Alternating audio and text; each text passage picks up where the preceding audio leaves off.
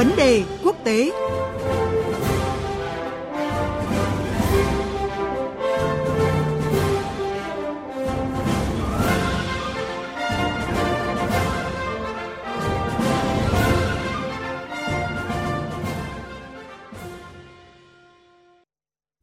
Thưa quý vị và các bạn, quan hệ giữa Thổ Nhĩ Kỳ và các nước phương Tây có nguy cơ căng thẳng khi nước này vừa triệu các đại sứ và đại diện của 9 nước phương Tây đến trụ sở Bộ Ngoại giao để phản đối việc hàng loạt các lãnh sự quán tại Istanbul đóng cửa do quan ngại về an ninh.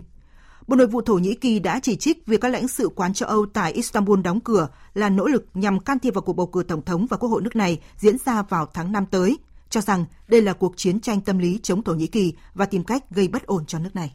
Trước đó, Mỹ và nhiều nước châu Âu đã khuyến cáo công dân không tham gia các sự kiện đông người và tránh đến các điểm nóng du lịch ở trung tâm thành phố Istanbul do lo ngại nguy cơ khủng bố ngày càng gia tăng. Các cảnh báo an ninh xuất hiện trong bối cảnh căng thẳng ngoại giao gia tăng sau khi Thổ Nhĩ Kỳ từ chối ủng hộ Thụy Điển và Phần Lan gia nhập tổ chức Hiệp ước Bắc Đại Tây Dương NATO. Để có cái nhìn rõ hơn về những động thái cứng rắn này của Thổ Nhĩ Kỳ, ngay bây giờ, biên tập viên thời sự quốc tế Quỳnh Hoa sẽ trao đổi với phóng viên Ngọc Thạch, thường trú Đại tiếng nói Việt Nam tại Ai Cập, theo dõi khu vực Trung Đông. Xin chào phóng viên Ngọc Thạch. Thưa anh, nguyên nhân nào khiến à, căng thẳng ngoại giao gia tăng giữa Thổ Nhĩ Kỳ và phương Tây trong những ngày qua? Trong căng thẳng mới nhất với châu Âu và Mỹ, thì Bộ Ngoại giao Thổ Nhĩ Kỳ đã triệu tập đại sứ của 9 quốc gia gồm Mỹ, Pháp, Anh, Đức, Hà Lan, Thụy Sĩ, Bỉ, Italia và Thụy Điển để phản đối việc các quốc gia này đã đóng cửa lãnh sự quán và cảnh báo công dân của họ về mối đe dọa khủng bố ở Thổ Nhĩ Kỳ. Các nước này lo ngại bị tấn công trả đũa sau khi kinh Koran bị đốt ở các nước Âu Hồi cuối tháng 1 vừa qua thì một nhà hoạt động cực hữu Ramus Paludan, người mang hai quốc tịch là Đan Mạch và Thụy Điển, biểu tình vào tháng 1 bên ngoài đại sứ quán Thổ Nhĩ Kỳ ở Stockholm, đồng thời đốt một bản sao của Kinh Koran và thề sẽ lặp lại hành động này cho đến khi Thụy Điển được chấp nhận gia nhập NATO. Vài ngày sau, Edwin Wagensfer, thủ lĩnh người Hà Lan của phong trào cực hữu, những người châu Âu yêu nước chống lại Hồi giáo hóa ở phương Tây, ở Hà Lan, đã xé các cái trang kinh Koran và đốt chúng. Biểu tình đốt kinh Koran ở châu Âu khiến hàng triệu người Hồi giáo trên thế giới tức giận và làm gia tăng căng thẳng giữa Thổ Nhĩ Kỳ, Thụy Điển và Phần Lan. Thứ hai, Bộ trưởng Nội vụ Thổ Nhĩ Kỳ Suleiman Saylu đã cáo buộc Mỹ và một số nước châu Âu đã tiến hành một cuộc chiến tâm lý đối với nước này bằng cách đóng cửa các cơ quan ngoại giao và cho rằng những quốc gia đó đã cố tình chọn ngày thứ sáu vốn chính là ngày mà Thổ Nhĩ Kỳ đặt mục tiêu thu hút khoảng 60 triệu khách du lịch mỗi năm. Thứ ba, một nguyên nhân nữa được cho là do Thổ Nhĩ Kỳ phản đối việc Thụy Điển, Phần Lan gia nhập Tổ chức Hiệp ước Bắc Đại Tây Dương NATO. Thổ Nhĩ Kỳ từ lâu đã phản đối hoạt động của lực lượng người quốc ở Thụy Điển,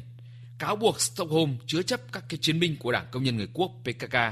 tổ chức mà bị nước này coi là khủng bố.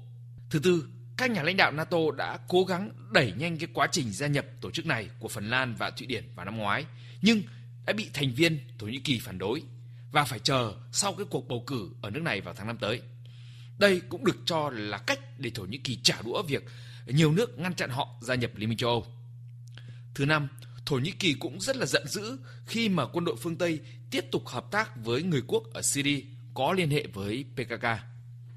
Vâng, à, như anh vừa thông tin thì việc Thổ Nhĩ Kỳ từ chối ủng hộ Thụy Điển và Phần Lan gia nhập NATO như một mồi lửa thổi bùng căng thẳng của mối quan hệ vốn cơm chẳng lành canh chẳng ngọt giữa Thổ Nhĩ Kỳ và phương Tây. Vậy Thổ Nhĩ Kỳ đã tính toán điều gì khi thực hiện nước cờ nguy hiểm này? Thưa anh Ngọc Thạch. Tổng thống Erdogan thì tin rằng nhu cầu của phương Tây đối với Thổ Nhĩ Kỳ lớn hơn nhu cầu của Thổ Nhĩ Kỳ đối với phương Tây. Hay nói đúng hơn là các nước phương Tây vẫn cần Thổ Nhĩ Kỳ nhiều hơn như là đảm bảo an ninh ở Trung Đông, ngăn chặn làn sóng di cư vào châu Âu, duy trì đường ống hay là nguồn khí đốt từ các kem dầu mỏ ở vùng vịnh Ả Rập vào châu Âu. Với những lý do này thì Thổ Nhĩ Kỳ không ngại căng thẳng cứng rắn, thậm chí là leo thang tới nguy cơ đối đầu quân sự, ngay cả với Mỹ hay là Nga hoặc là Israel. Tuy nhiên, Thổ Nhĩ Kỳ vẫn luôn khôn ngoan trong các chính sách vừa cứng rắn vừa linh hoạt của mình để không chỉ đảm bảo lợi ích kinh tế, chính trị mà còn đảm bảo cả an ninh và quân sự. Thổ Nhĩ Kỳ đã từng bắn rơi chiến đấu cơ Su-24 của Nga năm 2015 và sau đó 2 năm thì đã nối lại quan hệ cũng như là hợp tác để mua cái hệ thống phòng không của Nga. Nước này từng mở một chiến dịch quân sự quy mô lớn nhằm vào lực lượng người quốc ở Syria, một đồng minh của Mỹ trong cuộc chiến chống khủng bố và sẵn sàng hủy cả hợp đồng mua bán máy bay chiến đấu của Mỹ cũng như là căng thẳng khi mà cáo buộc cơ quan tình báo Mỹ CIA hậu thuẫn cho giáo sĩ Gulen sống ở Mỹ kêu gọi và chỉ huy lật đổ chính quyền của ông Erdogan. Thưa anh, với những động thái cứng rắn từ các bên, liệu căng thẳng giữa Thổ Nhĩ Kỳ và phương Tây có chạm làn danh đỏ? Thổ Nhĩ Kỳ hay là chính quyền Tổng thống Erdogan vẫn được coi là cứng rắn ở khu vực. Nước này phụ thuộc không nhiều vào các cường quốc sau khi có một số điều chỉnh trong chính sách cân bằng các trục. Chính sách của nước này cho thấy mọi vấn đề phải được giải quyết trên cơ sở có đi có lại và Thổ Nhĩ Kỳ không ngại nguy hiểm hay là căng thẳng khi phải đối mặt với mối đe dọa của Mỹ hay là phương Tây. Như tôi đã phân tích ở trên, chính quyền Tổng thống Erdogan không ngại căng thẳng hay là trừng phạt kinh tế và thậm chí là đối đầu quân sự với bất kỳ quốc gia nào. Chính vì thế những căng thẳng hiện nay giữa Thổ Nhĩ Kỳ với Mỹ và phương Tây nằm ở hai vấn đề cơ bản là gây sức ép để Thụy Điển và Phần Lan được gia nhập NATO. Căng thẳng có thể gây khó khăn cho kinh tế Thổ Nhĩ Kỳ cũng như là cản trở bước tiến của ông Erdogan trong cái cuộc bầu cử vào tháng năm tới. Cả hai vấn đề này khó đẩy căng thẳng chạm tới làn danh đỏ, nhưng nó sẽ là mồi lửa âm ỉ cháy khi mà các bên chưa tìm được lời giải và căng thẳng cũng có thể diễn biến rất là phức tạp nếu các bên không kiểm soát, nhất là các hành động quá khích, kích động liên quan đến vấn đề Hồi giáo hay là đốt kinh Koran. Khi đó thì căng thẳng không chỉ là giữa Mỹ, phương Tây với Thổ Nhĩ Kỳ mà với cả thế giới Hồi giáo. Lúc đó, bất lợi và mối nguy hiểm về an ninh sẽ gia tăng với các quốc gia phương Tây và Mỹ. Thực tế, việc đốt kinh Koran ở Thụy Điển và Hà Lan vừa qua đã cho ông Erdogan cơ hội chuyển các cái cuộc tranh luận chính trị từ kinh tế sang vấn đề văn hóa mà ông và đảng của mình, Đảng Công lý và Phát triển lại nổi trội. Thậm chí, nếu căng thẳng tới mức phải huy động quân sự thì ông Erdogan vẫn sẵn sàng đối đầu. Khi đó, ông càng có lợi thế để ưu tiên tổng lực trong việc bảo vệ lợi ích quốc gia và giảm những cái chỉ trích trong nước liên quan tới các cái khủng hoảng kinh tế.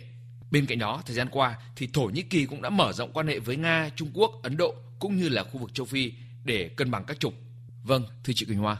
Xin cảm ơn phóng viên Ngọc Thạch với những phân tích vừa rồi.